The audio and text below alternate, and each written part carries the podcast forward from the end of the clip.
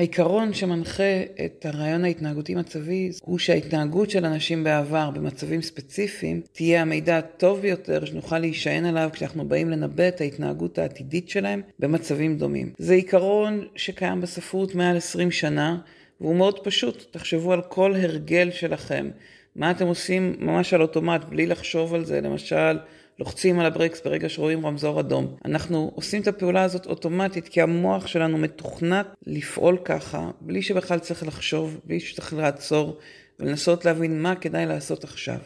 בדיוק באותה צורה, התגובות של העובדים שלכם בהרבה מהמקרים, ב-40% מהמקרים, במרכאות מתוכנתות מראש, מגיעות מתוך התת מודע, מההרגלים שהם יצרו במשך השנים, והשיטה של רעיון התנהגותי עוזרת לנו לזהות מה ההתנהגויות, מה דפוסי ההתנהגות הקבועים שיש לאותם אנשים.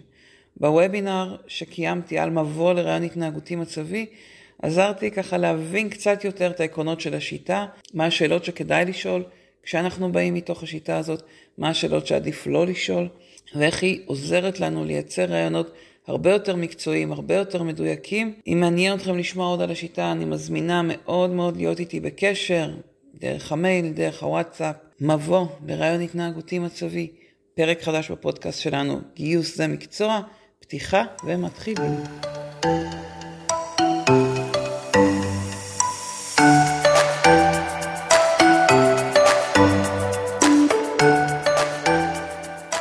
ברוכים הבאים, צהריים טובים וברוכות הבאות, ואנחנו במבוא לרעיון התנהגותי מצבי.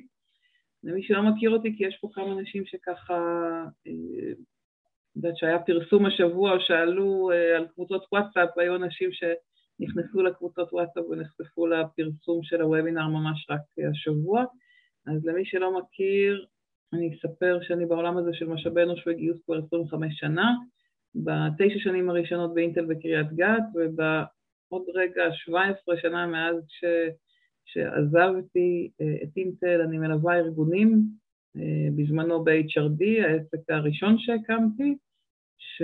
שעדיין קם, קיים אבל אה, לא איתי, מה שנקרא, המשיך להתגלגל. יעקב מוביל אותו, יעקב שבזמנו היה בעלי, היום הגרוש שלי ואבא של הילדים שלי, ו... והיום ביחד עם דורון אלעד, שותפי בעלי, אנחנו מובילים את מוריץ מנהיגות בגיוס,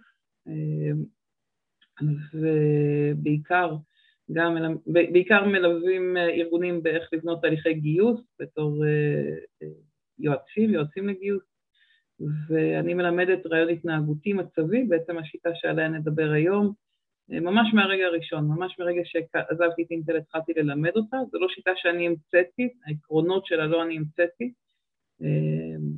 ככה אם נגיד על רגל אחת, העיקרון שהתנהגות עבר במצבים ספציפיים תנבא התנהגות עתידית במצבים דומים, ממש תכף ניכנס לזה יותר לעומק, אבל uh, זאת, את השיטה שאני מלמדת פיתחתי, שכללתי, uh, המשכתי לדייק במשך כל השנים וממש uh, משתדלת כל הזמן להפוך אותה ליותר נגישה, ליותר ברורה, ליותר קלה לאימוץ, גם למנהלים וגם לאנשי משאבי אנוש ואנשי נשות משאבי אנוש. אה, כך שבאמת אני מנסה להגיע אליכם היום בצורה הכי הכי מדויקת שאפשר לשיעור מבוא. ואני אגיד רגע בסוגריים מה זה אומר מבוא, אה, זה לתת לכם את העקרונות המנחים מאחורי, את הרציונל למה, אה, למה כדאי לעבוד עם השיטה הזאת ומה היא אומרת, וגם ככה על קצה המזלג לטעום, לטעום אותה, לקחתי ממש את העיקרים של השיטה, את השקפים הכי משמעותיים בעיניי מהקורס, ודחסתי לשעה וחצי. אני אגיד שבסוף אפריל מתחיל קורס לאנשי משאבי אנוש, אז לקראת הסוף אני אתן לכם את הפרטים עליו אם תרצו להצטרף. אמ, ואני באה עם השיטה הזאת גם לתוך ארגונים, מלווה את הארגונים, מלמדת אותם, את, ה, את אותם עקרונות גם למנהלים. כלומר, אני לא מאמינה בשיטה אחת לרעיון HR ושיטה אחרת לרעיון מנהלים. זו אותה שיטה, אבל אנשי משאבי אנוש צריכים להבין אותה ברמה הרבה יותר עמוקה לדעתי, כדי שנוכל ללוות את המנהלים ביום-יום כשהם מתכוננים לראיון, אבל בעצם הם אלה שאנחנו צריכים לשאוב מהם את המידע על מה דורש התפקיד, לעזור להם לבנות את השאלון ו- ולהוביל את הרעיונות בצורה מובנית, ככל שהרעיונות יותר מובנים, תוקף הניבוי שלהם עולה, ו- ולכן ככה הבנייה של השיטה, הבנייה של הכלים, כדי לעבוד הרבה יותר מדויק בתוך הרעיונות. תכף נצלול לתוך העולם הזה.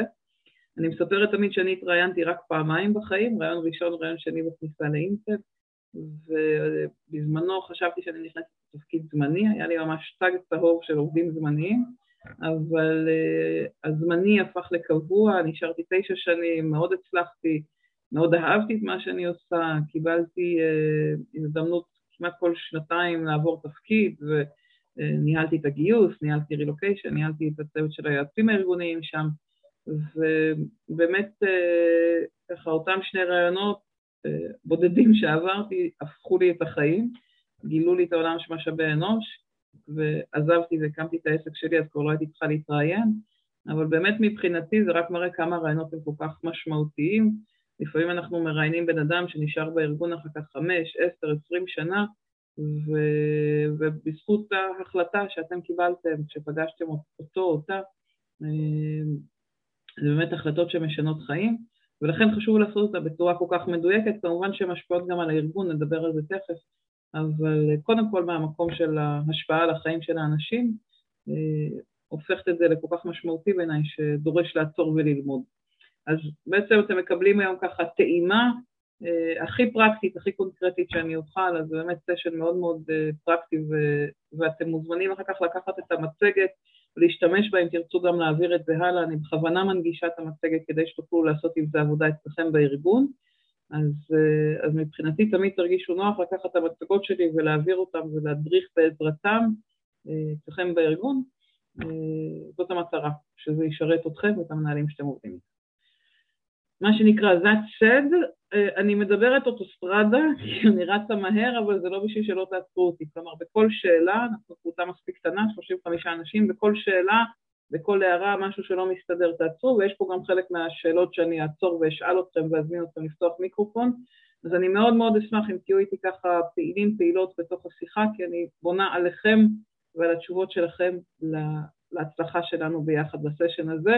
זו מצגת חדשה ומבנה טיפה חדש ככה למבוא לרעיון התנהגותי שהדרכתי כבר בעבר, אבל היום ככה הכנסתי כמה חלקים קצת יותר אישיים שלכם, אז אני מאוד אשמח שותפות. ואני רוצה לשאול רגע דווקא בהתחלה, אם יש לכם איזה שהן חוויות קשות מרעיונות בעבר.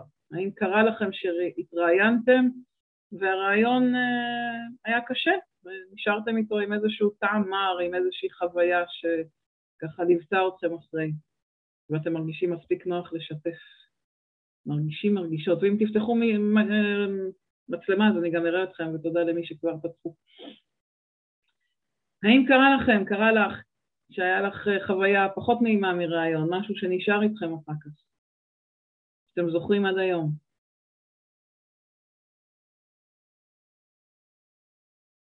לא קרה אז אני אספר לכם חוויות של אחרים, אבל אם קרה לכם אני הכי אשמח, האם אורית נגיד.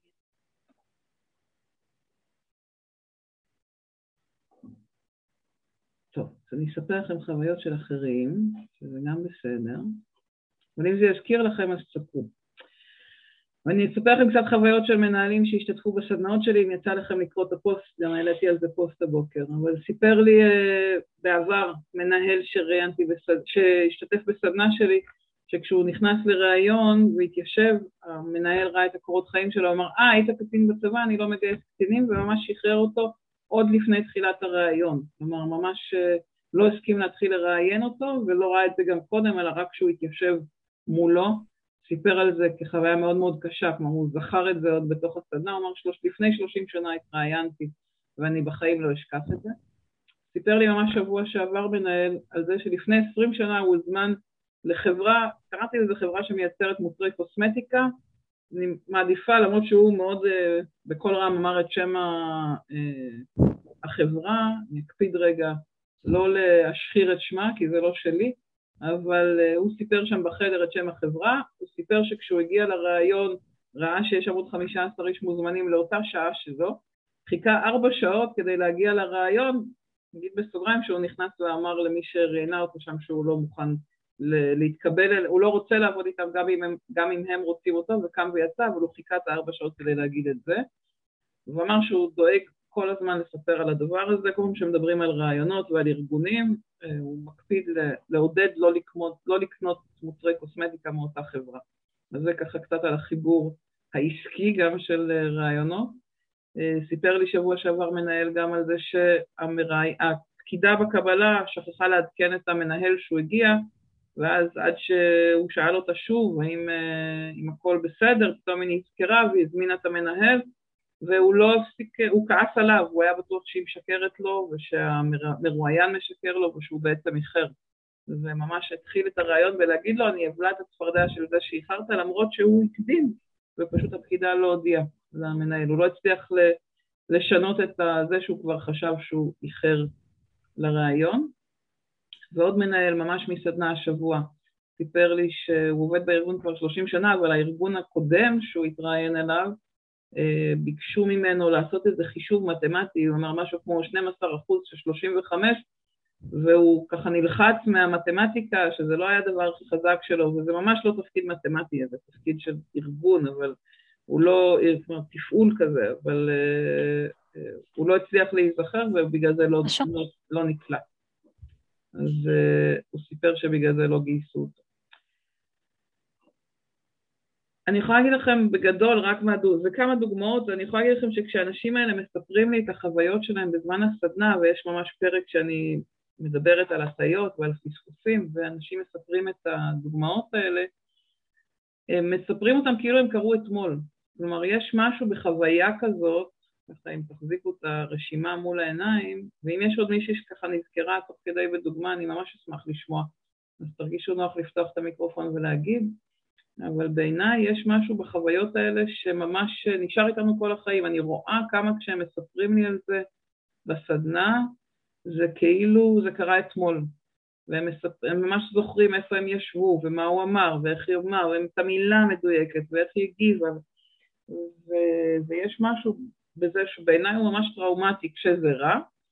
אה, כתבתי היום בפוסט ששיתפתי על זה שאני לפני 15 שנה הייתי ספקית, עשיתי סדנה אחת של אחת, שתיים של רעיונות במפעלי נייר חדרה, היו אחד הלקוחות הראשונים שלי, והם התייחסו אליי כל כך יפה, שבמשך שנים, גם 16 שנה אחרי היום, אני אה, עדיין בסופר קונה את המוצרים שלהם. כלומר, אם תהיה לי ברירה בין המוצרים שלהם למוצרים של חברה אחרת, אני אעדיף אותם, פשוט כי הייתה לי חוויה מאוד מאוד טובה איתם, וברור לי שהחוויות שלנו... אולי כי, סליחה, שוקי, לא שמעתי. כן, רציתי רק להוסיף, אולי כי מתלווה לזה תמיד איזושהי חוויה של כישלון. אני לא בטוחה, נגיד למשל, אה, שלמרות החוויה הטראומטית, אם הוא היה מתקבל לעבודה, אני לא בטוחה שזה העוצמות, אני רק מעלה את זה כשאלה. זו שאלה טובה, בהחלט יכול להיות שזה מתחבר לאכזבה או לתסכול. אבל uh, אני יודעת להגיד לך שכשאנשים uh, חווים uh, ראיון מאוד לא נעים, שמעתי יותר מפעם אחת אנשים שאמרו, למרות שביקשו אותי להצטרף, הודעתי להם שאני לא מוכן בשום אופן להצטרף לארגון כזה. כלומר, זה לא דווקא הכישלון בתהליך, אלא היחס הלא נעים שהוא מה שנצרב, ומה שאנשים מספרים עליו שנים אחרי. היו לי כבר לא מעט אנשים שאמרו, ולמרות ש, שלמרות שרדפו אחריהם אחר כך, הם לא הסכימו לבוא לארגון שנתן להם להרגיש כך. אז אני חושבת שזה החלק היותר טראומטי. חוויה של היחס המזלזל או הלא מכבד שנשאר. לא יודעת אם זה מתחבר לך, אבל ככה זה מה שתופס אותי. ואחד המנהלים השבוע גם אמר לי, אה, אני לא מבין למה מועמדים לא מתכוננים לרעיון כמו שאני התכוננתי כשחיפשתי עבודה, ושאלתי אותו מתי הוא חיפש פעם אחרונה עבודה, והוא אמר שלפני שנה וחצי. והיה לי חשוב לשתף אתכם במה ששיתפתי אותו, כי אני חושבת שזה הדבר הנכון אה, לעשות כשאנחנו באים לרתום את המנהלים, והרבה מנהלים לא מבינים שהשוק השתנה, לא מבינים שאנחנו בעולם אחר מאיפה שהיינו לפני שנה וחצי ובטח גם אחורה. אה, הסברתי לו שכשהוא חיפש עבודה לפני שנה וחצי היו בערך 60 אלף, 50-60 אלף משרות פתוחות בשוק. אנחנו היום, אגיד לכם את המספר המדויק מאתמול בערב, על 142,717 משרות פתוחות. קרוב ל-150 אלף משרות פתוחות, כמעט פי שלוש ממה שהיו לפני שנה וחצי. כלומר, אם לפני שנה וחצי, כשהוא חיפש עבודה, היו לו שתיים, שלוש הצעות, כי הוא בתפקיד יחסית אה, אה, שהמשיכו לגייס אותו גם בתקופת הקורונה. היום מועמדים באותו תחום, יש להם לפחות פי שלוש הצעות, אם לא יותר. כלומר, אנחנו רואים היום עלייה דרמטית במספר המשרות הפתוחות, ודרך אגב, עדיין הרבה מאוד מובטלים, פי אחד וחצי גם מובטלים ממה שהיינו לפני הקורונה, בסדר? לא רק עוד 50 אחוז, אלא באמת פי 150 אחוז. פי, 100, פי אחד וחצי, אוקיי? עוד 50 אחוז תוספת. אמ, ובאמת אה, השוק במשבר מאוד מאוד גדול, ולא רק בארץ. שיתפתי את הסיכום של 2021 של חברת הייעוץ מקינזי, אם יצא לכם לראות, ואם לא אז יש וובינר שדיברתי על טרנדים של 2022 באתר, אתם יכולים גם לראות את זה, אבל בעיניי זה אחד השקפים הכי משמעותיים, והם מדברים על זה שהמשבר בגיוס ובניהול של טאלנט, כן, הם קושרים את זה גם לנושא של שימור עובדים, לא רק לגיוס, אבל המשבר סביב אה, אנשים שעובדים בארגונים, כן, הטאלנט בארגונים, הוא המשבר הכי, השני אחרי הקורונה, אה, לפי חברת הייעוץ מקינזי, והם מביאים את זה מתוך ניתוח של אה, נתונים ומחקרים וסקרים עם באמת עשרות, מאות ארגונים ברחבי העולם, ו, והמשמעות של זה שהמשבר הגיוס או משבר האנשים הוא מספר שתיים אחרי הקורונה, רק שם אותו בעיניי בפוקוס הדרמטי שראוי שהוא יהיה,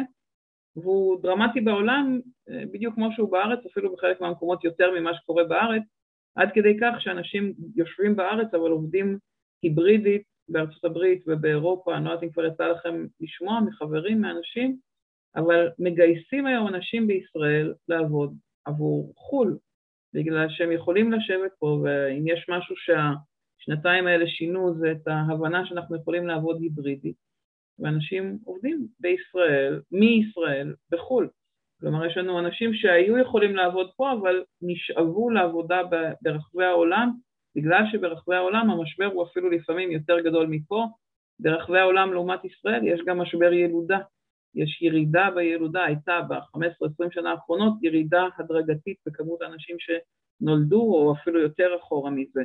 כי אנחנו מדברים על האנשים שהופכים היום להיות בני 18, אז אם תלכו אחורה 18-20 שנה, תבינו, אפשר היה כבר אז לראות אה, כמה אנשים יגיעו לגיל בגרות עכשיו, ויודעים כבר כמה שנים טובות ששנת 2025 הולכת להיות שנת משבר מאוד גדול, בגלל ש-18 שנה אחורה לא נולדים, כבר לא נולדים מספיק ילדים כדי לאייש את כל המשרות הפתוחות.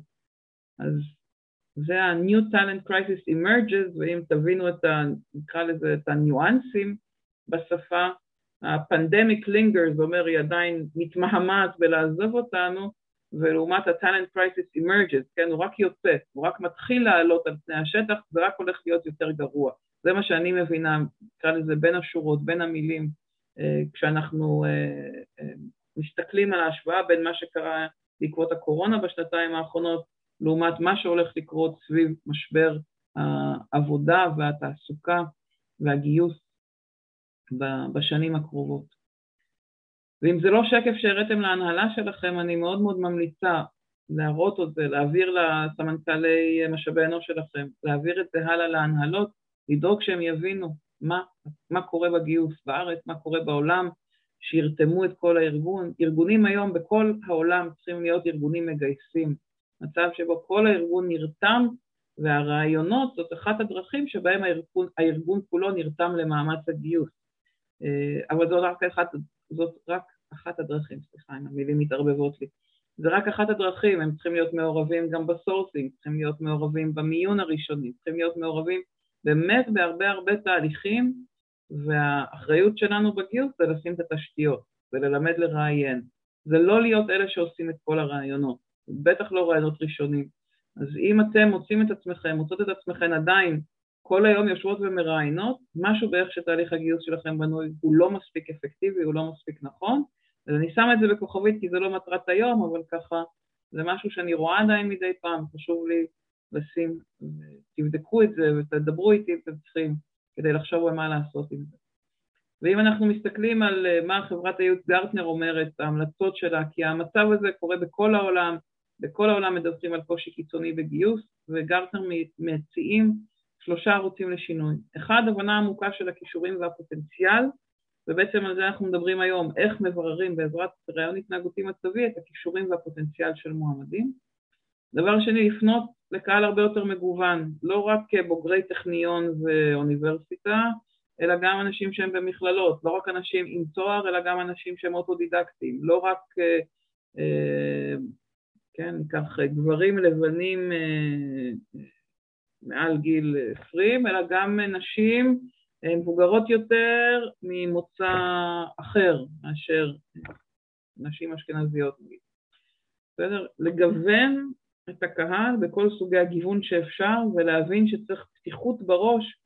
אה, היה לי פעם מנהל שאמר, אני מגייס רק אנשים שמבינים את ה... שיודעים לצטט לי, אני אף פעם לא זוכרת את המשפט הזה, אבל איזשהו משפט מסרט, אה, מגבעת חלפון, מהסרט של הגשש החיוור. הוא שכח שהוא ממשיך להזדקן ושלא כולנו אוהבים את הסרט הזה, או לא כולנו אפילו מכירים או היינו פה כשהוא יצא, או אפילו 20-30 שנה אחרי לא רואים סרטי בורקס, ועדיין מבחינתו זה הפרמטר למה הופך בן אדם להיות בן אדם שמתחבר אליו בראש. אם הוא לא יודע, אם הוא לא ראה את גבעת חלפון אז הוא לא מתאים, כמובן שאין קשר בין התפקיד אה, ההנדסי שהוא גייס אליו לבין גבעת חלפון, אבל אצלו זה, הוא התרגל שזה הפרמטר למה הופך בן אדם להיות אה, מראי, אה, מהנדס טוב אצלו בצוות. הנקודה השלישית שהיא בעיניי פשוט מעניינת, לא תמיד היא, אנחנו נוגעים בה בריאיון, אבל uh, אני תמיד מספרת אותה כי אני חושבת שהיא מאוד משמעותית, חשוב להבין אותה. מועמדים היום, גרטנר ב-2021 עשו סקר למועמדים וגילו ש-42% מהמועמדים מצפים להשפיע על עיצוב התפקיד שלהם, כלומר מצפים לאוטונומיה, לזה שהשליטה בתפקיד בידיים שלהם, ואם אנחנו בריאיון יודעים להסביר להם, אה, הולכת להיות לך עצמאות בתפקיד, את תוכלי להחליט מה את עושה, אה, ולהציג את זה כחלק מהצעת הערך, מה שנקרא. מאיך אנחנו מספרים על התפקיד, אם אני מסבירה למועמדים איפה תהיה להם שליטה בתפקיד, זה נותן להם ערך גדול וזה עוזר להם אה, לרצות לעבוד בתפקיד, לרצות לבוא לעבוד איתנו. אז, אז אמנם זה לא רק על הרעיון, אבל כן חשוב לי להוסיף, ויש פה, תראו בתוך המצגת למטה את הקישור לסקר ש... או לדוח שבו מדברים על זה, אם תרצו לקרוא יותר. בעצם אם אנחנו מסתכלים על כל התהליך שקורה לפני הרעיון, וחלק ממה שהופך את הרעיון לכל כך משמעותי, אה, זה זה שאנחנו עושים המון המון עבודה כדי שאנשים יצליחו להגיע לשלב הזה בכלל של הראיון. אנחנו עושים פרסומים כדי למשוך מועמדים, ועושים עבודת sourcing לדוג אותם בפינצטה, אנחנו מפעילים חברות השמה כדי שהם ימצאו לנו את האנשים, לוחות דרושים, אה, לינקדאין, משקיעים המון המון בחוץ בכלל בפעילות כדי למשוך. הצלחנו למשוך, יצרנו אצלם מודעות לארגון. תחשבו, עוד לפני שהם מגישים את הקורות חיים, מתעוררת מודעות, אנחנו מייצרים עניין בתפקיד, ואז הבן אדם אומר, אוקיי, אני מוכן, אני מוכנה להגיש את קורות החיים שלי, ושולחים את המייל. אנחנו לא תמיד זוכרים שיש כל כך הרבה עשייה, עוד לפני שבכלל הבן אדם אמר, אוקיי, אני מוכן להתראיין, אני מוכנה להתראיין. אחרי כל זה, אנחנו צריכים לעשות איזשהו סינון ראשוני. אם הייתם בהדרכות אחרות שלי, אז שמעתם שאני ממליצה תמיד לעשות שאלון דיגיטלי, אה, או בוט דיגיטלי, או איזשהו כלי של סינון ראשוני, לפני שאנחנו מרימים את הטלפון ומדברים עם הבן אדם, כדי לבדוק שזה בכלל רלוונטי. בטח בתפקידי מסה, אין סיבה שהתהליך יוגבל בגלל שאני צריכה להתקשר לכל בן אדם. יש היום מספיק כלים טכנולוגיים נוחים, גמישים, זמינים, שאפשר להטמיע אותם, חלקם בחינם, חלקם בתשלום, בסינון הראשוני. אבל עברנו את כל השרשרת הזאת, כל המשפך הזה, כדי להגיע לזה שאנחנו עושים את הרעיון הראשון. אני שמה את זה כי זה רק כדי להתחיל לשים כמה יקר התהליך הזה של הרעיון, כי השקענו כל כך הרבה. אם הייתם בוובינר שלי אה, עם דוד גולן, הוא דיבר על זה שהם כחברת השמה, הם צריכים לעבור משהו כמו 300 מועמדים עד שיש אחד שבכלל מוכן שישלחו את קורות החיים שלו. תבינו כמה משאבים מושקעים לפני כשאתם עובדים עם חברת uh, השמה למשל. ואנחנו מגיעים לראיון, והוא זמן מאוד קצר, הוא יכול להיות חצי שעה, שעה, שעתיים של ראיונות בארגון, אבל הם קובעים אחר כך את, את ההחלטה לגבי החיים, אמרנו, של המועמדים, וה, ההשקעה שהולכת להיות לארגון. כלומר, יש פה איזה זמן אוויר מאוד מאוד מאוד יקר, שאני חושבת שברוב המקומות לא מספיק נותנים לו את הקרדיט, לא מספיק מבינים את המשמעות היקרה מאוד, אמרנו, גם בכל ההשקעה שהייתה עד אותה נקודה לפני, וגם בהשפעה שהולכת להיות אחרי. וקצת נתרגם את זה למספרים, אם הבן אדם הולך, לה, אם אנחנו הולכים להשקיע במשכורת של עובד, עובדת, שווי שכר של עשרת אלפים שקל, ברוטו של בערך שמונת אלפים שקל, בסדר?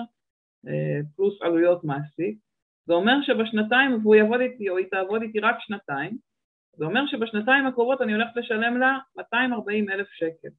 כלומר, אם ראיינתי אותה במשך שעה, כל דקה שווה 4,000 שקל במשכורות שהיא הולכת להרוויח בשנתיים הקרובות.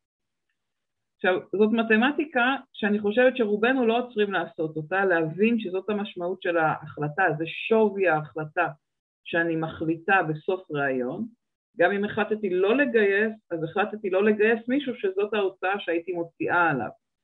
עכשיו, מצד אחד יש כאלה שאומרים לי, לא, לא, אני לא מסכים עם מתמטיקה, ומתחילים להתחשבן איתי על המספרים. מצד שני אמרה לי איזה מישהי, וואי, עכשיו אני רואה את זה, אני, אני לא רוצה להמשיך להישאר בגיוס, אני לא רוצה לראיין יותר, איזו החלטה כבדה על הכתפיים שלי, ויש כאלה שזה אפילו מבהיל אותם. ואני שמה את המספרים האלה כדי שנבין שכל רעיון שאנחנו מנהלים ראוי להתייחס אליו כפרויקט ששווה מאות אלפי שקלים. עכשיו זה מתחיל במשכורות שאנחנו הולכים לשלם, הארגון הולך לשלם לאותו בן אדם, שרובנו לא מחליטים החלטה על 240 אלף שקל בחצי שעה-שעה, אבל בריאיון זה בדיוק מה שאנחנו עושים. אבל אם אותו בן אדם לא נשאר בארגון, לא הצלחנו לקלוט, הוא התפטר, היא התפטרה, אנחנו היינו צריכים לפטר אותם, אז יש לנו בעצם את העלות של החלפת העובד. העלות של החלפת עובד עובדת נעה ממינימום של 1.5 משכורות ועד אה, משכורת שנתית, כלומר 12 משכורות חודשיות או אפילו 4 משכורות, מביאה מספרים ממחקרים שונים, מאוד מושפע מהתפקיד שהבן אדם עושה, מכמה זמן לוקח לקלוט, אבל אפילו בתפקיד הכי זוטר יש עלות לגיוס, היא העלות של הפרסום, היא העלות של ההדרכה, היא העלות של השימוע והזמן שמושקע בהחלפה, כל מיני מרכיבים שנכנסים לעלות של החלפת עובד, החלפת עובדת, ולפעמים הכשרתי מישהו במשך חודשיים ואז הוא אומר לא, זה לא מתאים לי ועוזב ואני צריכה להתחיל את הכל מההתחלה. בסדר? אז תשימו לב לעלויות האלה, ברוב הזמן אנחנו בכלל לא מסתכלים עליהם, לא מסתכלים על כמה אנשים גייסנו ועזבו בשלושה חודשים הראשונים, עזבו בחצי שנה הראשונה. כמה אנשים גייסנו והם עזבו עוד לפני שהם הספיקו להחזיר לנו את ההשקעה שהשקענו בהם.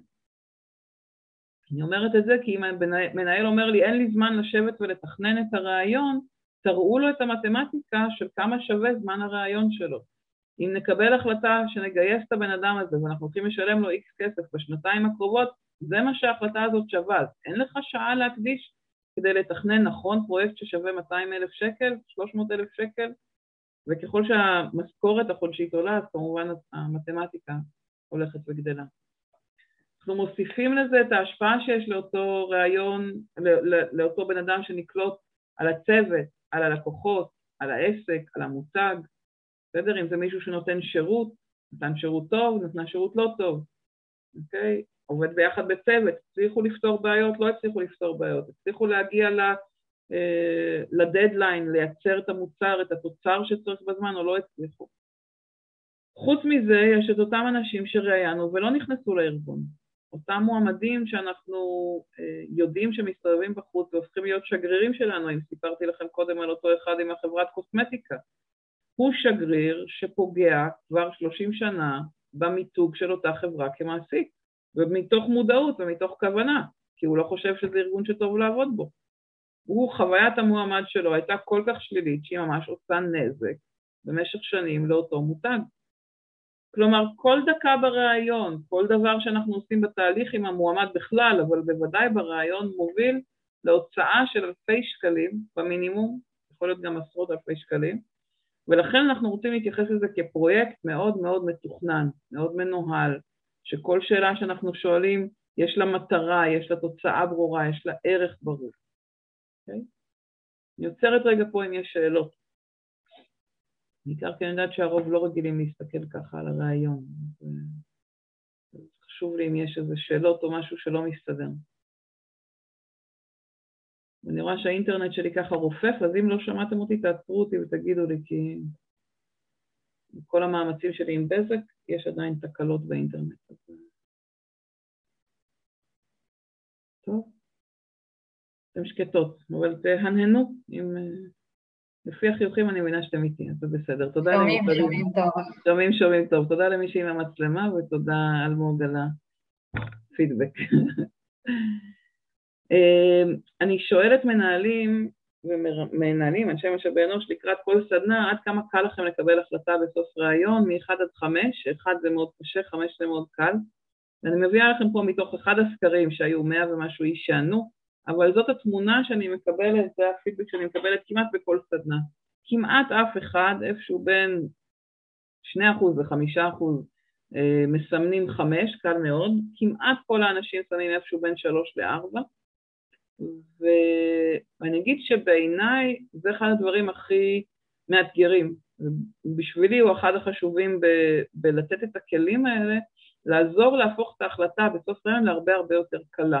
לא שאני חושבת שצריך להתייחס לרעיון בקלות דעת, הבנתם את זה כבר מכל מה שאמרתי עד עכשיו, אבל כן, ההחלטה צריכה להיות הרבה יותר ברורה, ויש שאלות ויש תהליך להתכונן שאם עובדים בו, אז קבלת ההחלטות הרבה יותר ברורה, יש לי הרבה פחות סימני שאלה והרבה פחות התלבטויות אם זה הדבר הנכון או לא הדבר הנכון לגייס או לא לגייס.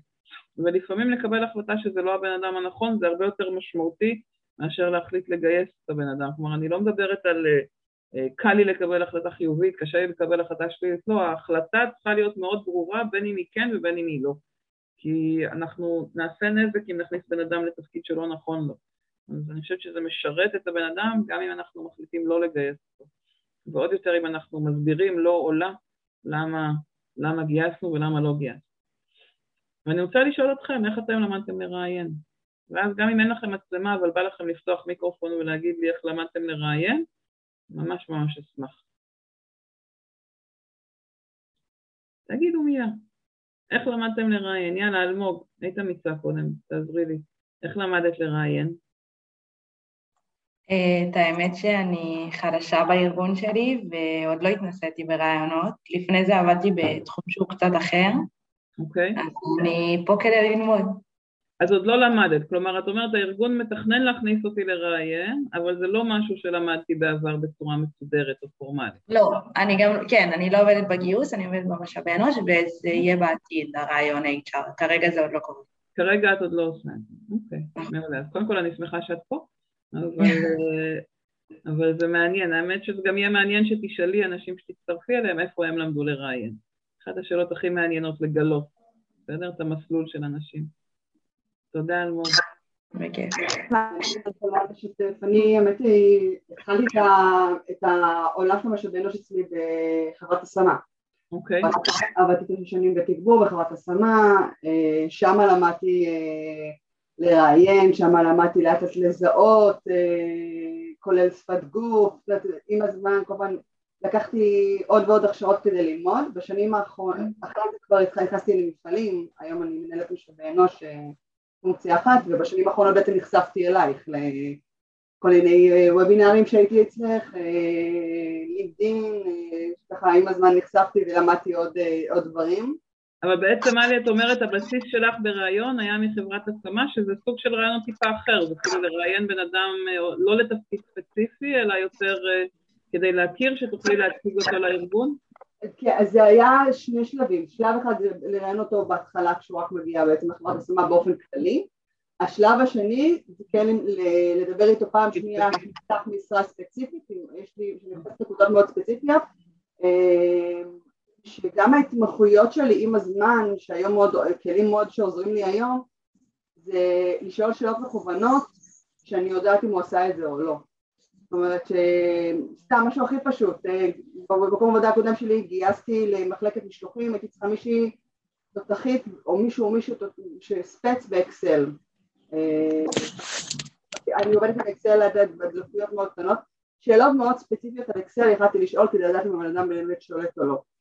אם הם שונים למדתי כל מיני כלים בתחומים מסוימים אה, וזה עזר לי בגלל שאני יושבת עם מנהלים מקצועיים כדי לשאול אותם מה הם צריכים באותו תפקיד שאני מגייסת. אז בעצם, אני עוצרת אותך שנייה כדי להבין, את אומרת, למדתי טכניקות, איך אני יודעת אם לבן אדם יש או אין את הידע הספציפי הזה, אוקיי? אנחנו נדבר תכף, זו הערה חשובה, נדבר תכף על איך לברר ידע לעומת איך לברר התנהגות, מה ההבדל, כי בעצם ההתנהגות מתחברת לידע. אם פעם נחשפתי אלייך, באמת אז התחלתי גם יותר לכוון אה, אה, אם פעם לא הייתי מגיעה עם שאלות מוכנות, אז היום יש לי פה את השאלות המוכנות שאני כבר יודעת, דברים מוכנים, שגם אם הרעיון זורם, אני אחזור אליהם, אני ארצה לדעת אותם. וזה בעקבות באמת דברים שלמדתי אצלך. מהמם, תודה מלי. אני אחלוק איתך גם, כן, כן. אה, נראה לי איפה שהדברים שלה עשתה את הסוף, מה שברעיון, אה, קורות החיים אמורים לתת לי אינפורמציה מקסימלית על כל מה שקשור ללידה. סליחה שנייה שוקי, אני רק רוצה, רק את הכותרת אם את יכולה, של איפה למדת לראיין. איך למדת לראיין. לא מה, למד, לא מה למדת כשלמדת, אלא איך למדת את זה. ידע, ידע מצטבר מניסיון, ממפגש למפגש, מרעיון, באופן מסודר לא למדתי את זה. זה, זאת, זה, זאת הייתה, זה מה שרציתי לדעת. את אומרת, עם השנים, okay. אוקיי. בסדר? אני, אני עוצרת וזה מאוד מתחבר למה שאני שומעת באמת מהרבה מראיינים, וככה אני פחות שומעת אנשים שמספרים כמו שמלי למדה, למדתי מסודר, תוך כדי עם, עם אנשים שהדריכו או הכשרות, אלא רוב האנשים אומרים לי פשוט אה, תוך כדי תנועה, כמו שאמרת עכשיו שוקי, התחלתי ומאז למדתי ו- וכל פעם אספתי לי כלים, או אנשים אומרים ישבתי עם המנהלת שלי אה, כמו שאלמוג אמרה, ישבתי עם מישהי שהייתה מראיינת מנוסה, או התוכנית שלך, אלמוג, אני ישבתי עם מישהי מנוסה, אבל הצטרפתי אליה ותוך כדי תנועה למדתי.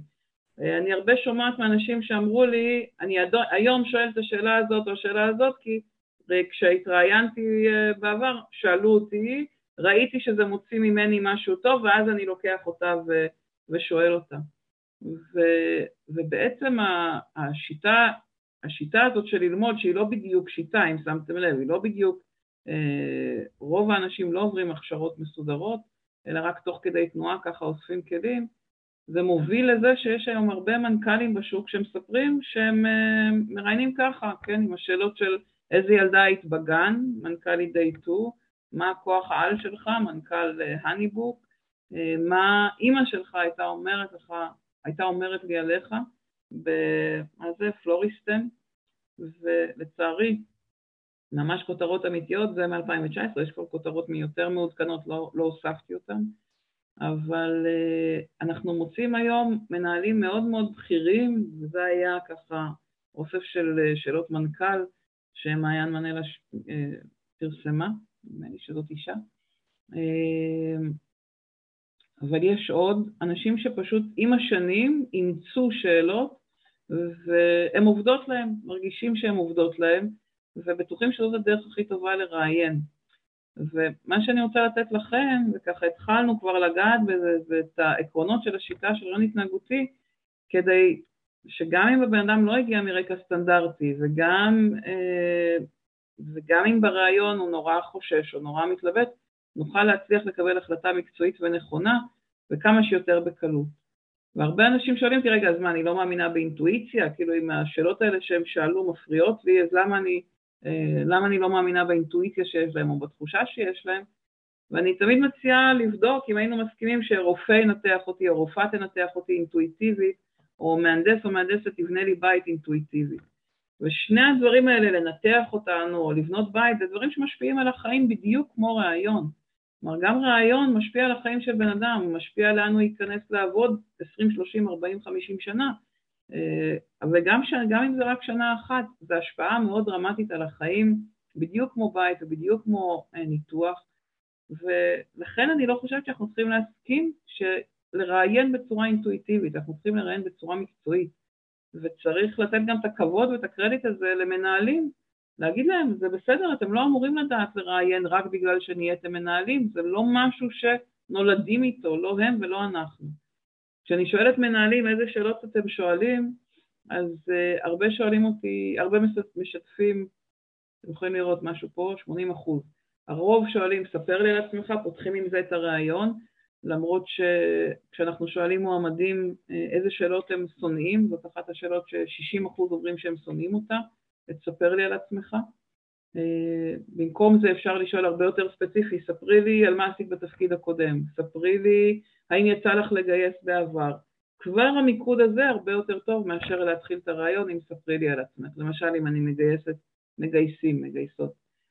גם זאת וגם אה, מה התכונות החיוביות והשליליות שלך, שאלה מזעזעת בעיניי או מיותרת, כי לאף אחד מאיתנו אין תכונות חיוביות ותכונות שליליות, יש דפוסי התנהגות, שיש מקומות שבהם זה יהיה חיובי ויש מקומות שבהם זה יהיה שלילי.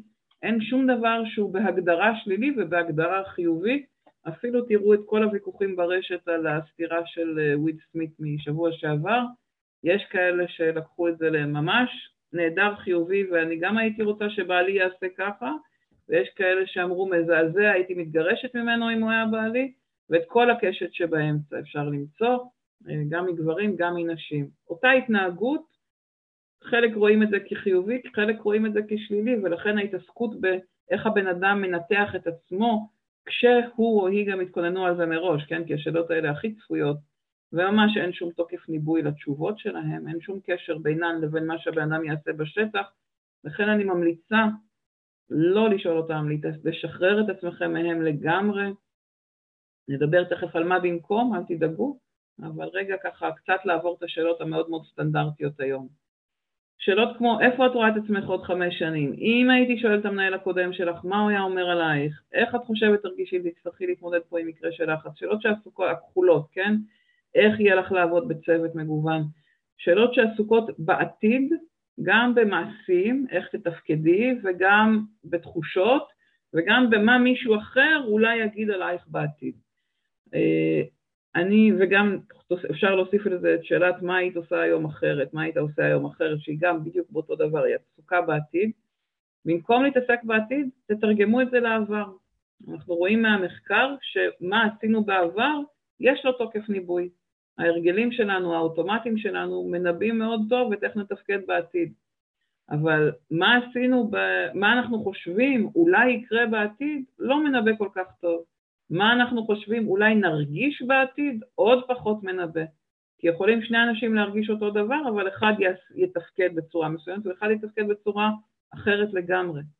אוקיי? קחו את השבוע האחרון, לצערנו כל הפיגועים ש, שעוברים עלינו ממש כל יום, יש אנשים שבעקבות זה החליטו להסתגר בבית ולא להוציא את הילדים ולא ללכת לעבודה, לבית ספר, ויש כאלה שאמרו אנחנו ממשיכים את הכל אותו דבר, אפילו עוד יותר יוצאים, עוד יותר מפגינים, עוד יותר זה.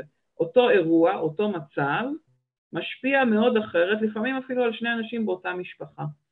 כלומר, אנחנו לא מתעסקים במה את חושבת תרגישי או איך את חושבת את תפקידי, אלא מה עשית, איך הגבת בעבר כשהיית במצב כזה. Okay? אוקיי? מורית? כן. אפשר שאלה? בטח. שתי שאלות. אז אחת, אה, יש את השאלות הסגולות שכתבת שהן שאלות שהן לא אפקטיביות לבירור מוטיבציה. אז רגע, הקדמת אותי את זה, כי את מצטערת. אה, סליחה, אז אוקיי, לא, אז אני אשאל על... זה אני אגיד, אין בעיה. בסדר, אז אני רוצה לשאול על ההיפותטיות, על כן. התכלת. כן. אמ, אם היית שואל את המנהל הקודם שלך, אם הייתי שואלת את המנהל הקודם שלך עליך מה הייתי שומעת, למה זה, כאילו אני מבינה שזה בעצם היפותטי כי הוא צריך לנחש מה המנהל יגיד עליו, מצד שני בדרך כלל אותו בן אדם מנסה להיכנס רגע לראש של המנהל שלו או להיזכר בדברים שהמנהל אמר לו.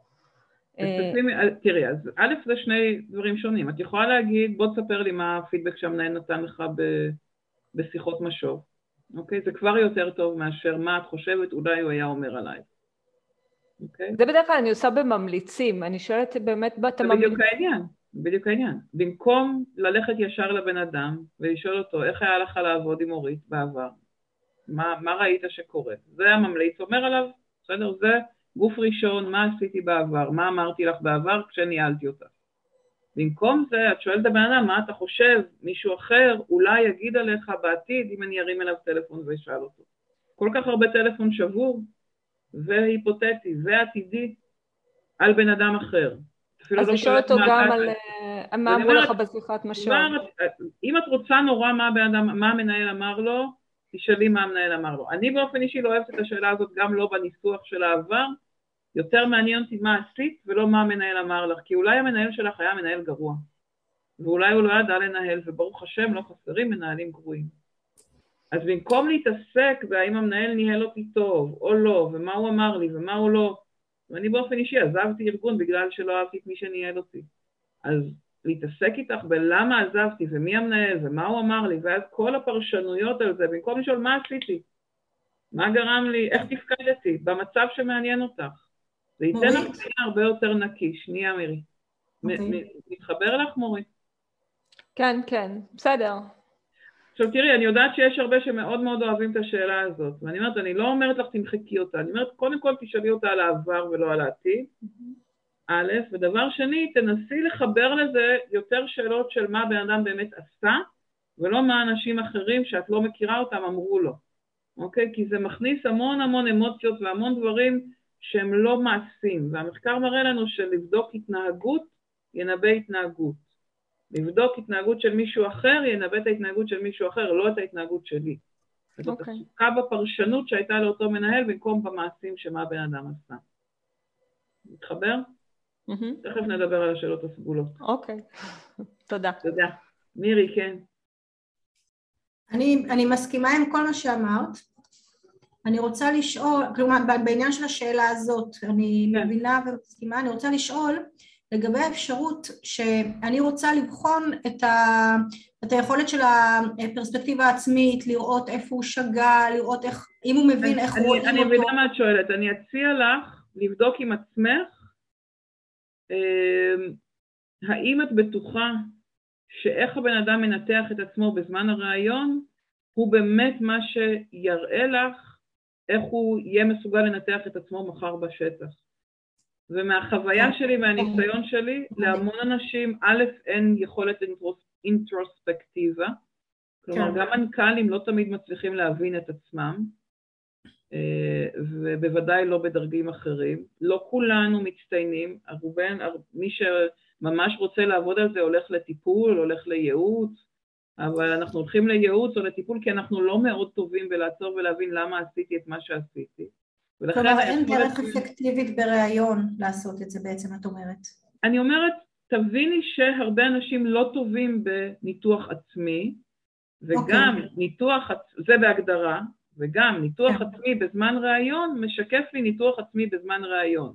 כן. כלומר, הוא לא בהכרח משקף לי מה בשטח אותו בן אדם יהיה מסוגל. אבל את יכולה לשאול אותו מה עשית על אותו מצב שמעניין אותך, ואז הוא אומר לך, ואז הבנתי שאני צריך לעשות משהו אחר, איך הבנת שאתה צריך לעשות משהו אחר? תהיי מאוד קונקרטי. הבנתי, אוקיי? כן, כן. ולא בהתעסקות ב-20 אלף רגל לנתח את עצמי, זה הרבה יותר מורכב. כן. אוקיי? השאלות, תודה מירי, אבל השאלה חשובה. השאלות הוורודות אה, שעסוקות בלבדוק מוטיבציה בעצם, אני, אני לא אוכל להיכנס לזה לעומק, אבל אני אגיד, אה, מורית, ששאלת, אחד, יש על זה ממש וובינר שלם שעשיתי וחוברת על איך לבדוק מוטיבציה בריאיון. אז אם מעניין אותך יותר להבין את העניין של מוטיבציה, יש ממש אה, שיעור שלם שעשיתי רק על זה, ומדריך שלם באתר שאפשר להוריד רק על זה. אבל אני אגיד ככה על רגל אחת, שמוטיבציה קשורה לאיך בן אדם נהנה מהתפקיד, והאם הוא נהנה או היא נהנית מהדברים שהיא עושה בתפקיד. אה, כשאנחנו נהנים ממה שאנחנו עושים, כשיש לנו סיפוק, כשאנחנו מרגישים עצמאות, כשאנחנו מרגישים שיש אה, חיבור לאנשים מסביב, זה גורם לנו להתאמץ ולהתמיד בתפקיד גם כשקשה לנו. אבל, וזה באמת המוטיבציה שלנו. זה לגמרי לא קשור למה אני יודעת על הארגון. אני יכולה להצליח מאוד בארגון שאני לא יודעת עליו כלום. אתמול הייתה לי מישהי בסדנה שאמרה, אני כבר שמונה שנים פה, והאמת שלפני הרעיונות לא ידעתי כלום על הארגון. תוך כדי התהליך של הגיוס למדתי והסבירו לי וגיליתי, אבל אני כבר שמונה שנים פה וממש לא היה לי שום מושג על הארגון לפני. אז זאת שאלה באמת שלא אומרת כלום על היכולות, היא אומרת על כמה עשית שיעורי בית, וזה ברוב המקרים גם לא קשור בעיניי להצלחה בתפקיד. וגם למה בחרתי ללמוד תחום לימודים מסוים, יושב בכל כך הרבה פעמים על ההורים לחצו עליי, הלכתי, חשבתי שזה מתאים, אבל זה לא התאים. זה מכניס להמון דברים היסטוריים שברוב המקרים לא קשורים למוטיבציה של הבן אדם באותה נקודה, אבל אני ממליצה בעיקר להתעסק בעניין של ממה נהנית וממה פחות נהנית, אבל אמרתי, יש וובינר שלם שעשיתי רק על זה. הייתי דווקא, הייתי בוובינר של הבטח, של המוטיבציה, והיה מעולה, וכתבתי דברים, כאילו, ממש טוב. דווקא על השאלה של למה אתה רוצה לעבוד דווקא פה, אני כן חושבת שהתשובה יכולה לרמוז לנו מהי המוטיבציה שלו, האם המוטיבציה היא לארגון או לתפקיד. אני חושבת שלרמוז, זה, זה, אני חושבת שלרמוז זאת הגדרה מדויקת, ואם אני אגיד אה, עוד יותר נכון, זה שבן אדם חשב שהוא רוצה לבוא לעבוד, לא משנה, דווקא פה בגלל הארגון או דווקא פה בגלל התפקיד, כרגע, מהנקודה שהוא נמצא, לא אומר שזה מה שיניע אותו אחר כך. בסדר? כשאני הלכתי לעבוד וחשבתי שאני באה לעבודה זמנית, חשבתי שאני הולכת אחרי כמה חודשים להתקבל לתואר שני ולעבוד עם נפגעות תקיפה מינית. שם הייתה כל המוטיבציה שלי. אני רציתי ללכת לעבוד עם נשים, הייתי כולי פמיניסטית לוחמת עד היום, אבל היום נכנסו עוד כמה דברים שחשובים לי נגיד. ובכלל לא חשבתי שאני באה לעבוד בארגון לטווח ארוך. אם היית שואלת אותי אז, אני באה לפה כדי להעביר את הזמן בחצי שנה עד שאני יגיע אוקטובר, בסדר? וזה בכלל לא קשור למוטיבציה שלי לתפקיד, את מבינה? זה ה-state of mind שלך כשהתחלת שם. אם תשאלי את האנשים שעובדים איתך מסביב בארגון, מה חשבת כשנכנסת? למה באת לעבוד דווקא פה? תראי שזה לא קשור למה קרה להם כשהם כבר נכנסו. יש הבדל מאוד גדול בין מה אנחנו חושבים על הארגון לפני ומה קורה לנו אחר כך תוך כדי. אוקיי? אז זה ככה התחלה, בסדר? אמרתי, זה נושא הרבה יותר עמוק ו- ושווה ככה לברר אותו עם האנשים שעושים את התפקיד ולהבין איך יכולנו לדעת איתם שתהיה להם מוטיבציה, לאיזה דברים שהם עשו בעבר קודם זה מתחבר, אוקיי? שאלות 10 ו-11 הן שאלות בעייתיות מבחינה משפטית, לכן אני לא אכנס עמוק לחוק, אבל יש גם על זה וובינר, ממליצה לא לגעת בהם, אה, והאם יש לך רכב היא שאלה מותרת, היא לא, אה, לא בהכרח בעלת ערך, אבל אנחנו מכוונים בעיקר לשאלות כמו מספר 5, ספר לי על קונפליקט שהיה לך מול מנהל בעבר ונסביר למה. בעצם המטרה שלנו היא לדייק את ה... אה, להבין את העובדות, לאסוף את העובדות כדי לקבל החלטה מקצועית, ואנחנו רוצים לאסוף עובדות בשיטה שיהיה לה תוקף, שיהיה קשר בין מה שאנחנו אוספים בריאיון ומה שרואים בשטח, שתהיה מהימנה, שאם אני אראיין כמה אנשים, כמה אנשים יראיינו, סליחה, את אותו בן אדם, אז תהיה קונסיסטנטיות בניבוי. הם כולם יגיעו לאותו דבר, וזה קורה כשיש לנו שאלון שאנחנו בונים, שהוא משותף לכל המראיינים, ושתהיה חוויית מועמד טובה, שאנשים ייהנו לעבור את התהליך, ו- ואנחנו רואים שבשיטה הזאת זה מה שקורה. ואני רוצה להזמין אתכם לחשוב, אני לא אפתח את המיקרופון, אבל אני מזמינה אתכם רגע לחשוב מה ההרגלים הקבועים שלכם, מה האוטומטים שלכם, של בני הזוג שלכם, של הילדים שלכם, של ההורים שלכם, איזה מצב יוצר איזה, איזה תגובה. למשל, אנשים אומרים לי, כשאני מתעורר בבוקר אני קודם כל בודקת את הטלפון. או הילד שלי נכנס מבית ספר, קודם כל זורק את התיק בסלון, יש פינה קבועה על הספה שהוא זורק אותו. או כל פעם שאני אומרת לאימא שלי אה, משהו, היא עושה איזה פרצוף. בסדר, תנסו לחשוב רגע על איזה מצב מייצר איזה תגובה.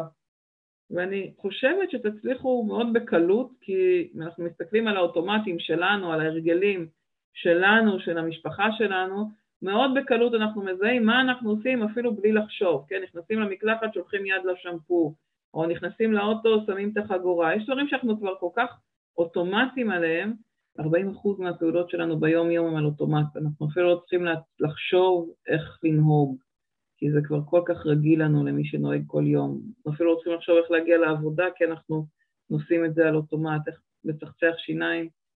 אה, מדברים על משהו כמו, בין, פעם היו מדברים על 21 יום, היום מדברים על 66 ימים כדי להכניס הרגל חדש, אנחנו צריכים מאוד מאוד להתאמץ כדי להכניס לעצמנו הרגל חדש.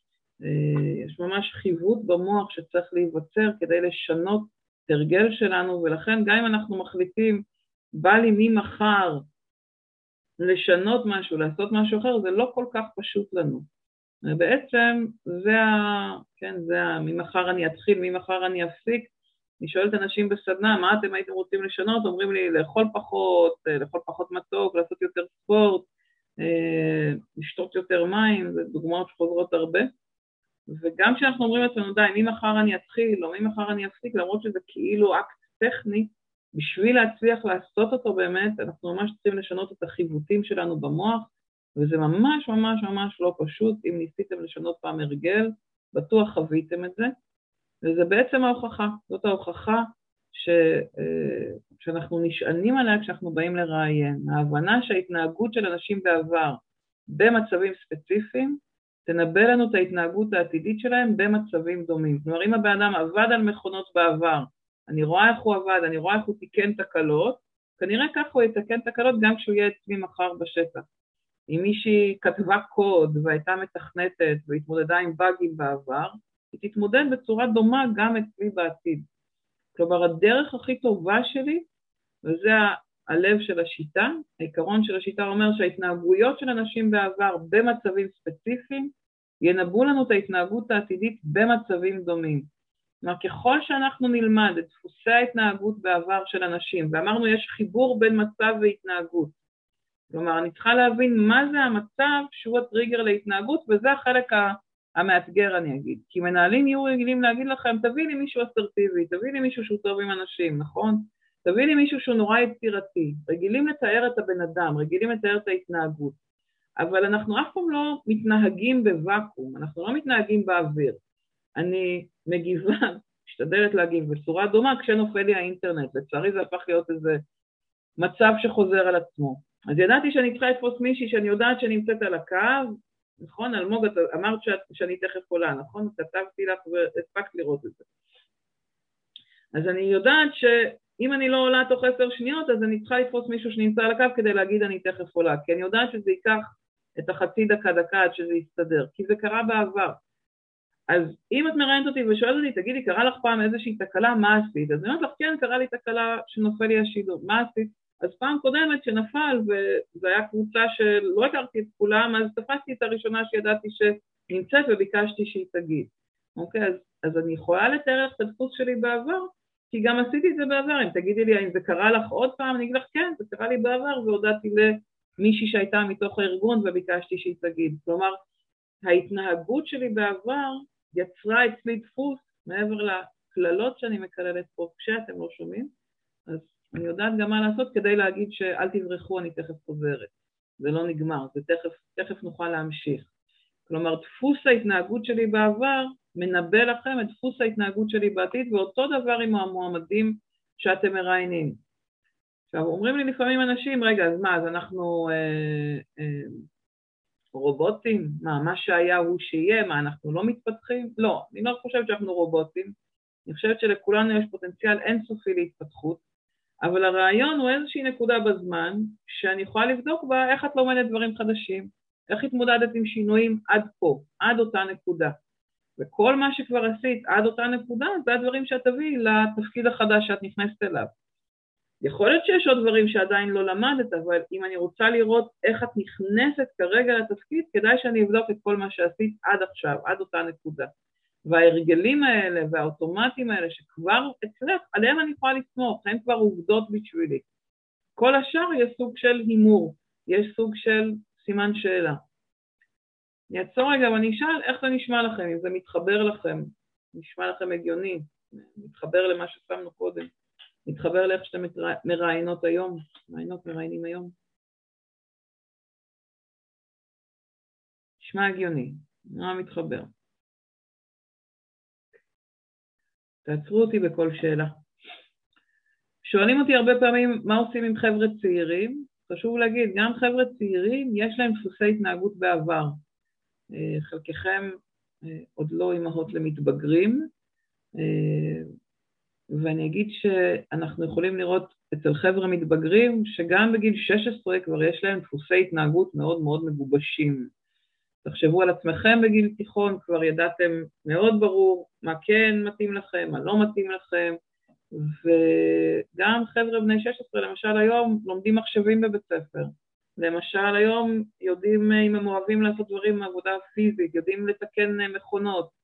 כשמתקלקל משהו בבית, יש את זה שתמיד קוראים, לו, קוראים לה לתקן, ויש את אלה שאומרים, עזבי, אני לא מסוגלת לעשות שום דבר.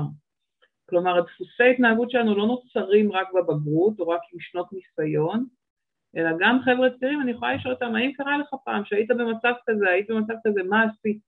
כדי לשמוע מה הם עשו.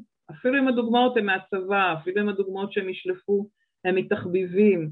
אני לא צריכה להגיד להם מה היו התחביבים שלך כדי שהיא תביא דוגמה מהתחביב. אני צריכה לשאול אותה, האם היה לך מצב בהיסטוריה ש... באופן קבוע היית צריכה להגיע בשעה מסוימת למקום מסוים. והיא תגיד לי, כן, הייתי באימוני שחייה וקמתי ב-6 בבוקר כל בוקר במשך שנתיים, אוקיי?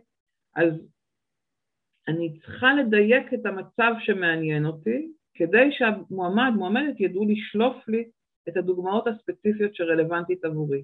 לכן העבודה הקשה בשבילנו היא מיפוי המצבים, היא למפות את המצבים שמאפיינים את התפקיד בשלושה צירים.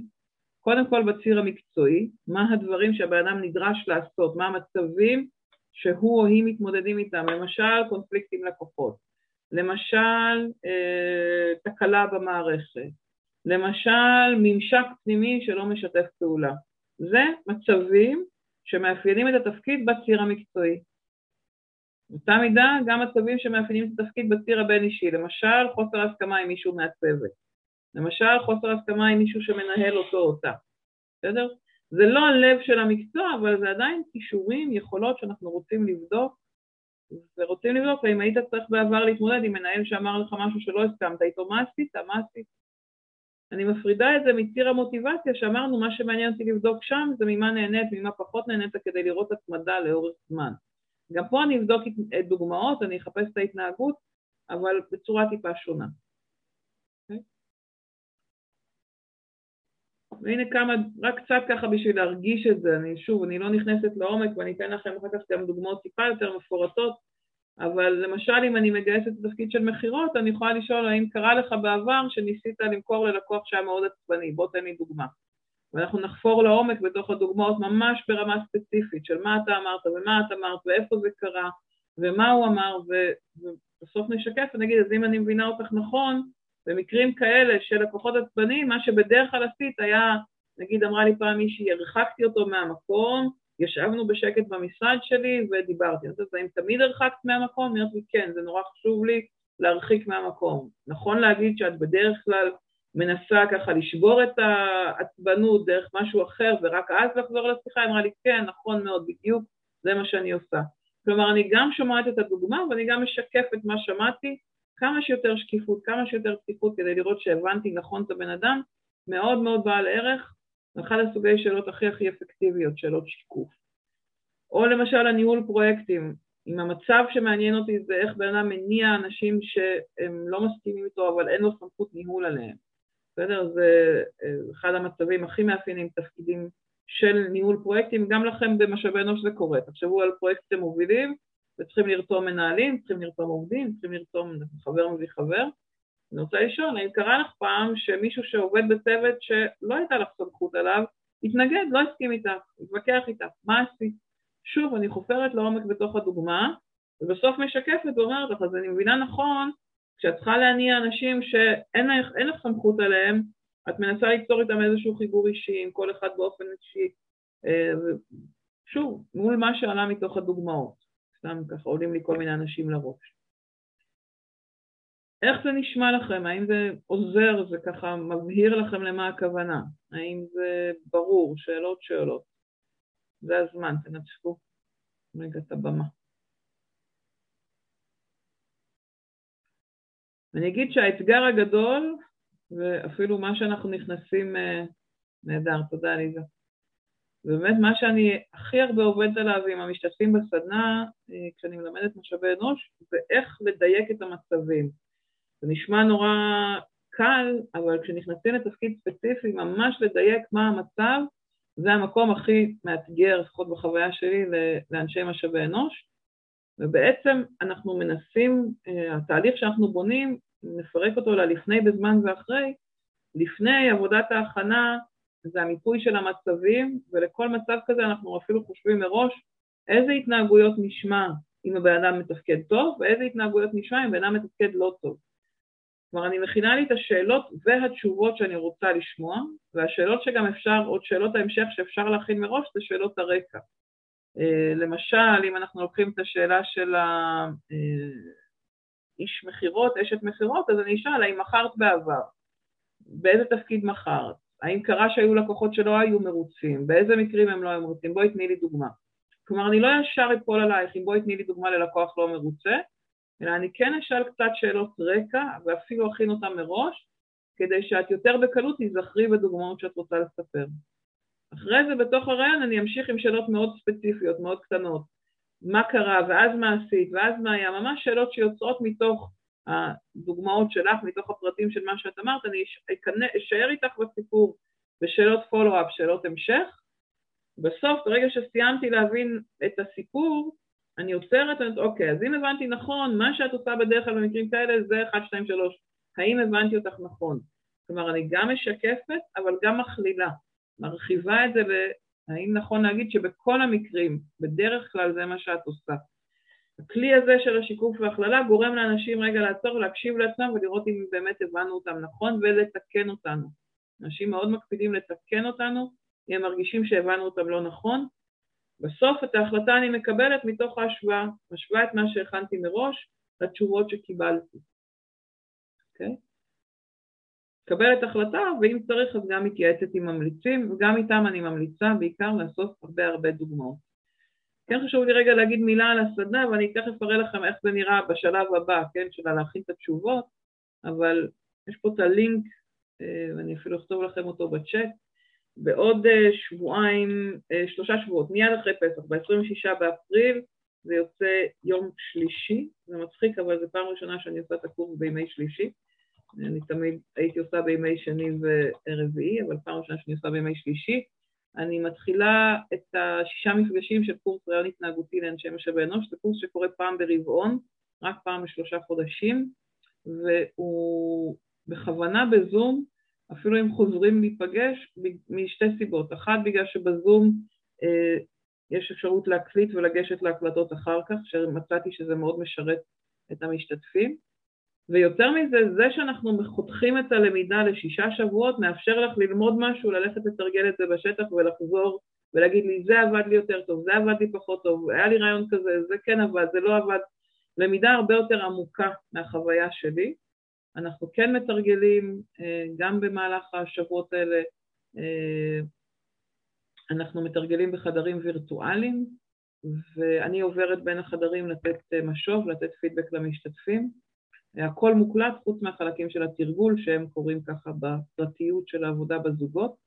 יש כבר 22 איש שנרשמו, אז זה כבר ממש מקומות אחרונים כדי להצטרף לקורס הקרוב, ואמרתי שישה מפגשים של שעתיים וחצי, ימי שלישי מ-9 עד 11 וחצי אה, בזום. מה שזה נותן, או מה שקור... שאני מלמדת בתוך השיעורים, זה קודם כל איך, ללמד, איך להתמודד עם המנהלים המגייסים כבר משלב ההכנה לראיון, ניסיתי להסביר ככה על רגל אחת היום, אבל באמת יש מנהלים שלא תמיד משתפים איתנו פעולה או לא מבינים איך לשתף פעולה, ואני מלמדת איך להכין אותם, איך לעזור להתכונן בעצמנו, כי גם לנו קשה לפעמים להתכונן לרעיון משאבי אנוש, או, או, ו, ואם לנו קשה אז להם בוודאי. אני מדברת על איך לעזור להם להכין אותם, מלמדת איך להתמודד עם מועמדים שהם שותקים מול מועמדים שלא מפסיקים לדבר, או איך להתמודד עם המגבלות של החוק, ובעצם התהליך הוא ללמוד את ההכנה היסודית שמאפשרת לנהל את הרעיון לעומק ולקבל החלטה מדויקת, ו... ואנחנו ממש מתרגלים את ההכנה לראיון, כולל השיעורי בית, שמאפשר לכם להביא את הדוגמאות מהארגון שלכם. אה, ותוך כדי הקורס יש גם קבוצת וואטסאפ שמתייעצים בה. אני יכולה להגיד שזה מתאים מאוד גם לכאלה שהן ותיקות, כמו שאמרתם קודם ככה, גם 15 ו-20 שנה בתחום קורה שמגיעות לסדנה, אלה שרוצות לקבל את הכלים שתוכלו להעביר הלאה. כלומר, גם אם לכם יש את האינטואיציה שלכם, שהיא משרתת אתכם, מאוד מאוד קשה להעביר אינטואיציה לאנשים בצוות, אז כשמנהלים צוות של גיוס, אז הכלים האלה הרבה פעמים באים ועוזרים, בעיקר למי שבמשך השנים למדה ככה תוך כדי תנועה, ולא עצרה לקבל כלים אה, קונקרטיים, אבל בוודאי שזה מתאים גם למי שרק נכנסת לגיוס ורוצה כבר מההתחלה לראיין בצורה מקצועית. המטרה היא לתת לכם את הכלים האלה ברמה הכי עמוקה, בסדר? אם לעומת סדנה של מנהלים שהיא חמש שעות, הסדנה לכם היא חמש עשרה שעות. אז רגע ניקח את זה עוד, אה, את השני צעדים קדימה. אמרנו ממפים את המצבים ואני רוצה לבנות את ההתנהגויות כדי שאני אוכל לשאול את השאלות אה, אה, של תני לי דוגמה, והנה לקחתי מתוך החוברת ובקורס, לא הייתה לי פה קודם חוברת, בקורס אני מחלקת חוברת שנראית ככה, יכולים לראות אותה פה בגרסה הפיזית, אבל בעצם אני שולחת אותה בדיגיטלי, אתם יכולים להדפיס לכם גם בגרסה הזאת וגם אה, קבצים של וורד שאתם יכולים להדפיס לכם ממש עם השאלות ואתם יכולים לראות איך זה בנוי. זה בנוי, אה, או ההמלצה היא גם לבנות, וכבר ממה שדיברנו היום אתם יכולים לבנות את זה לעצמכם, אבל ברגע שמיפיתי את המצב, למשל לפתור אה, קונפליקט מול לקוח, אני יכולה לבנות לו שאלות רקע, כמו האם עבדת מול לקוחות, באיזה מקרים עבדת מול לקוחות, בואי תני לי דוגמה לקונפליקט שאת זוכרת, ויחד עם המנהלים אני מכינה את התשובות. יכולים לראות פה את התשובות ששמתי בצד החיובי והתשובות בצד השלילי, זה תשובות שמנהלים נתנו לי. כמובן שאם משהו מופיע בפלוס או במינוס, זה לא איזה תורה מסיני, כלומר יכול להיות שיהיה מנהל שיגיד, אה, אמנם את שמת פה, הסברתי לו ישר את עמדת הארגון, אבל אצלי זה תסריט חיובי, זה מה שאני מצפה, וזה בסדר גמור. כלומר, אין איזו תשובה שהיא תמיד חיובית או תמיד שלילית. האחריות שלנו היא יחד עם המנהלים, למפות איתם קודם כל את המצבים, את, מצב, את שאלות הרקע ואת התשובות שהם היו רוצים לשמוע. איזה תשובות אתה מצפה לשמוע, את מצפה לשמוע ממועמדים מעולים, מעובדים מעולים. וזה מאוד קשה למנהלים לדייק את זה. אני ממש מנסה, אם תשימו לב, לכתוב בגוף ראשון בעבר. קודם כל עשיתי ככה, אחר כך עשיתי ככה, ממש לנסות להיכנס לראש של אותו מועמד, אותה מועמדת, מה הם יספרו לי, כדי שכשאני אגיע לראיון זה כבר לא יפתיע אותי שאני אשמע את התשובות שלהם. ועוד יותר קשה למנהלים לשים את הצד השלילי, איזה תשובות הן לא טובות. הם בדרך כלל אומרים ההפך, בסדר? אמרת שאת, אה, אני רוצה לראות מישהו שמערב את המנהל. אוקיי, מה את לא רוצה לראות? אני לא רוצה לראות מישהו שלא מערב את המנהל. עכשיו, מועמד לא יגיד על עצמו, אני לא ערבתי את המנהל. אני צריכה לשאול, אז מה הוא יגיד שאומר לי שהוא לא יערב את המנהל? אוקיי? ויש פה ככה הרבה פינג פונג. אפילו כשאני יושבת עם המנהלים בסדנה, אני לפעמים, נקרא לזה, מציקה להם, רגע, לא, זה לא מדויק, זה לא מדויק, זה לא מדויק, עד שהם מצליחים להבין ברגע שנופל האסימון זה כבר עובד הרבה יותר בקלות. כלומר, לפעמים אנחנו צריכים לנדב להם תשובות. אז אני אומרת לו, אוקיי, מישהו, ש... מישהו שלא יודע להתמודד מול לקוח לא מרוצה, נגיד, אה, אה, אתם יכולים לראות, יש פה את שני הקצוות. אחד שיגיד לי, אמרתי לו שזה בשום אופן לא אפשרי, אבל גם אחד שיגיד, הלקוח תמיד צודק, אז עשיתי כל מה שהלקוח רצה. שניהם לא טובים לי, וזה בסדר גמור. אני לא מחפשת את המשפטים עצמם שהבן אדם יגיד, אלא ביחד עם המנהלים להיכנס לראש של המועמדים ולהכין איזה תשובות אני מצפה לשמוע.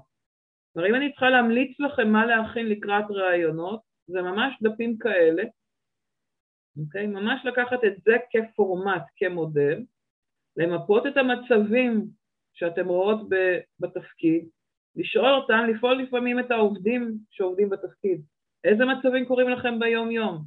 וככל שתמשכו, לא סתם לקחתי קונפליקט עם לקוח ולא אמרתי בוא תספר לי על איך היה היום שלך טיפוסי. אני מחפשת מצבים מורכבים, אני מחפשת מצבים מאתגרים, את המקומות היותר קשים מול הלקוחות. כי אם הבן אדם מתמודד בקונפליקט מול לקוח, אז גם ביום-יום שלו עם הלקוחות בדרך כלל הוא יצליח להסתדר. Okay? אוקיי? שאלות. זה ממש המקום שלכם לשאלות, כדי שתוכלו לקחת את זה ולהתאים את זה אליכם. אז ממש חשוב לי ככה, איך זה מתחבר לכם, אם יש איזה תפקיד שהייתם רוצים, יש לנו עוד איזה עשר דקות, רבע שעה, אם יש איזה תפקיד שהייתם רוצות ככה לתרגם מצבים מאצלכם, לנסות לראות את זה ביחד, ממש בשמחה.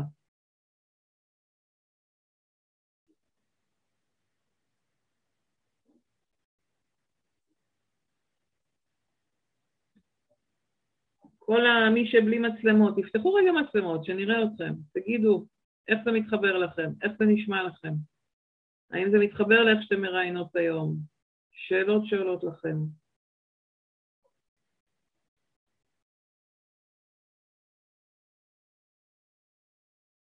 אלמוג, האם זה נותן לך כיוון איך להיכנס עכשיו להתחיל לראיין? להתכונן לראיון? סקרן אותי.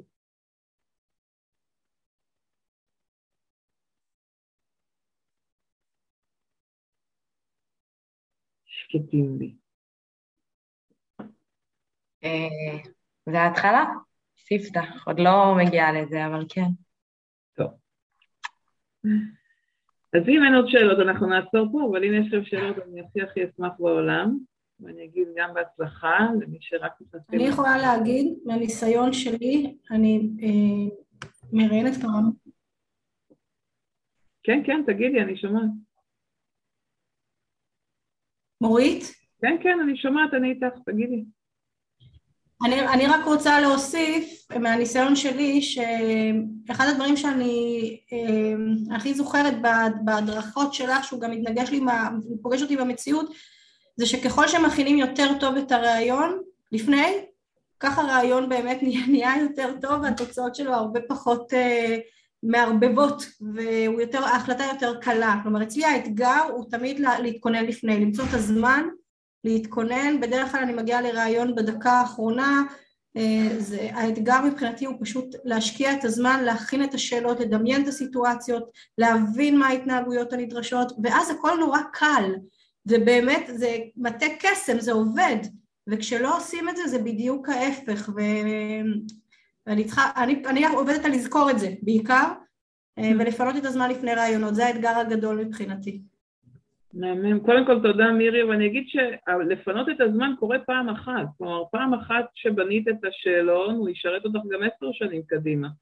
את לא צריכה לקראת כל רעיון לפנות כן, ולבנות את זה. נכון. אלא כשאת יוצאת עם תפקיד חדש, להשקיע את השעה, שעתיים ולבנות את השאלון, ואפילו פחות לפעמים, ואז זהו, זה איתך וזה משרת, כן. ואז את יכולה להגיע לרעיון גם שתי דקות לפני, וזה יהיה בסדר. אבל uh, את צודקת לגמרי. ואני אגיד גם אם את מכינה את המועמדים לקראת זה ואת אומרת כן. להם אני הולכת לשאול אתכם... של רעיונות, אה, של רעיון מובנה, שאלות מובנות לכל תפקיד, איזשהו... כן, לגמרי. אני יכולה להגיד שבצוותים שהדרכתי את כל הצוות ממש עשו את זה. כלומר, לקחו, כל אחת לקחה תפקיד, וישבה עם אה, מנהל או שניים, בנו שאלונים, כן, כן. ושנים שעובדים אחר כך עם אותם שאלונים. לגמרי. מעולה. תודה מירי על התוספת. אני שמחה, שמחה שזה עובד לך. זה... ואת צודקת שצריך, זה, יש פה לשנות את ההרגלים של עצמנו. אמרנו, לשנות הרגלים זה הכי קשה.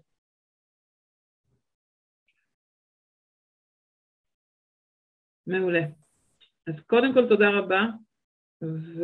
והמון המון הצלחה. וההזמנה תמיד פתוחה, שתהיו איתי בקשר אם יש שאלות או התלבטויות. אתן תמיד תמיד מוזמנות, גם על רעיון ובאופן כללי, ומאחלת לכם סוף שבוע נעים ושקט ורגוע וש... לכולנו, ושתהיה שבת שלום. תודה, תודה, תודה. ביי לכולם. אורית, תודה רבה לך. כרגיל היה מדהים. תודה, בר, תודה לכם. ביי לכולם.